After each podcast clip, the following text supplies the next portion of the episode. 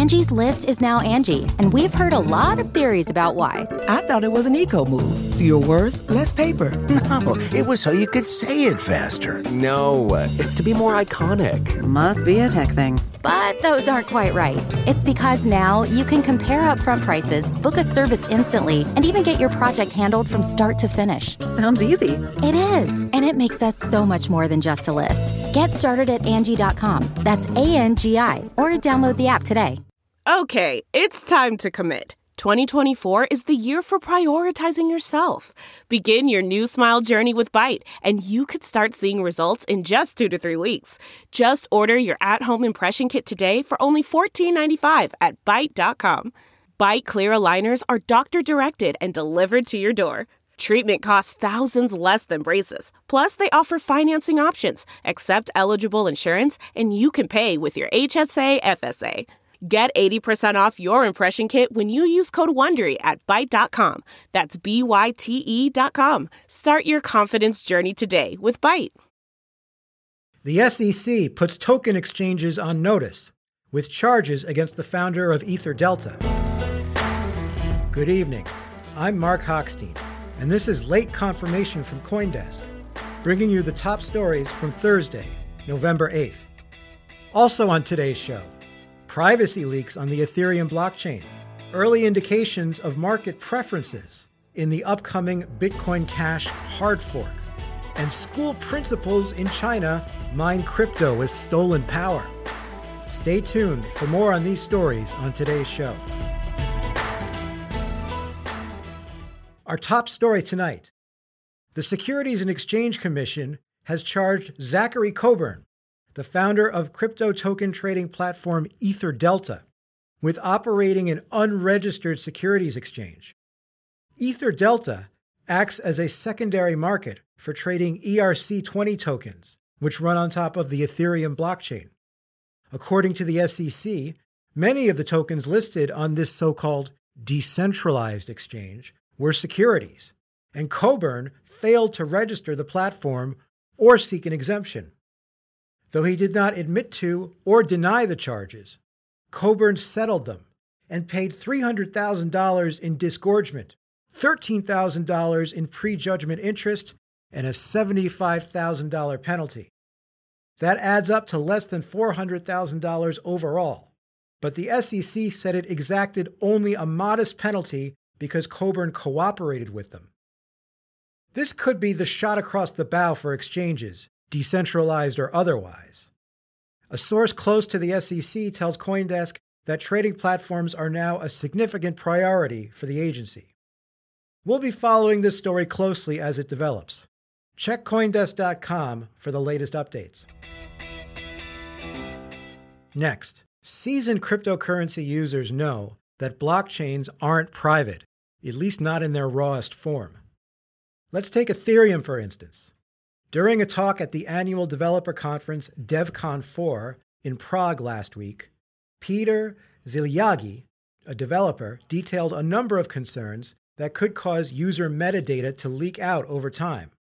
And under the worst case scenario, provide the basis for an accurate global map of Ethereum user locations. He described two ways in which this could happen through websites like the popular blockchain explorer Etherscan, or so called light clients, such as mobile or browser based apps. Awareness of the issue has given rise to an ongoing acceleration of research on how to better obscure user data at the application level, which sits on top of the Ethereum blockchain. Grow or die. That's the choice facing crypto exchanges, according to Eric Wall, the blockchain and cryptocurrency lead at Cinnober, a provider of technology to traditional financial markets that's crossing over into the crypto space. Wall told Coindesk in a recent interview, quote, cryptocurrency exchanges currently are extremely immature from the traditional financial markets perspective. Many of them lack basic knowledge of how to operate robust and reliable financial markets. If they want to attract institutional investors, Wall says, crypto exchanges should provide the same level of efficiency as traditional stock or commodity exchanges do, including netting and clearing.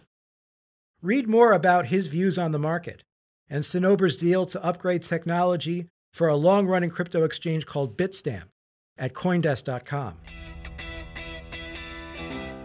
An experimental market on a major crypto exchange suggests that users of Bitcoin Cash may favor the more established version of the software, Bitcoin ABC, ahead of an expected hard fork this month.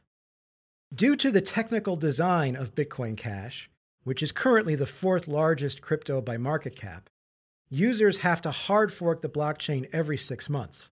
In other words, they have to adopt a new version of the software with changes decided by open source developers twice a year. Things are different this time around, though, with the emergence of a rival version of the software called Bitcoin SV. As a result, anticipation has been growing that Bitcoin Cash may undergo a particularly divisive form of hard fork, in which it splits into two competing cryptocurrencies. But data from the crypto exchange Poloniex, which is operated by Circle, indicates that Bitcoin ABC may be the preferred version. After launching markets meant to represent both versions of the software, including the as yet to launch Bitcoin SV, Bitcoin ABC has a clear lead, trading at a price over four times higher. Poloniex introduced pre fork trading today in an effort to retain a neutral stance during the upcoming Bitcoin Cash upgrade. By offering these trading pairs, the exchange is essentially allowing customers to see which chain might be more widely supported. And finally, two principals at a Chinese junior high school got in hot water after stealing power from the institution to mine Ethereum. According to a report from Hong Kong news outlet HK01, Puman Middle School in Hunan Province had been experiencing higher than normal noise levels from its computers over recent months, even on the holidays.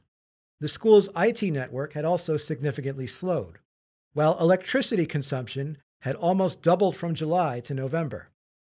The school's general manager initially chalked up the energy usage spike to overuse of the air conditioners.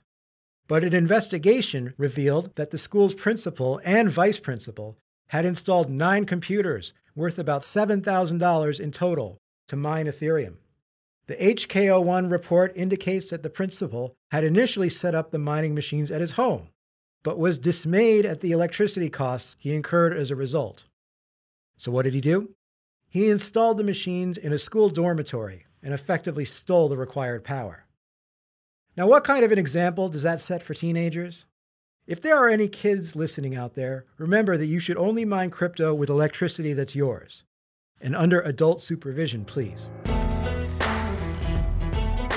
For more on today's stories and to subscribe to our newsletters, check out Coindesk.com.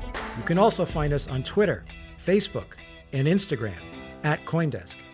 Finally, email us directly with notes, questions, or just to say hi at lateconfirmation at Coindesk.com. For Coindesk, I'm Marc Hochstein, and this has been Late Confirmation. Thanks for listening.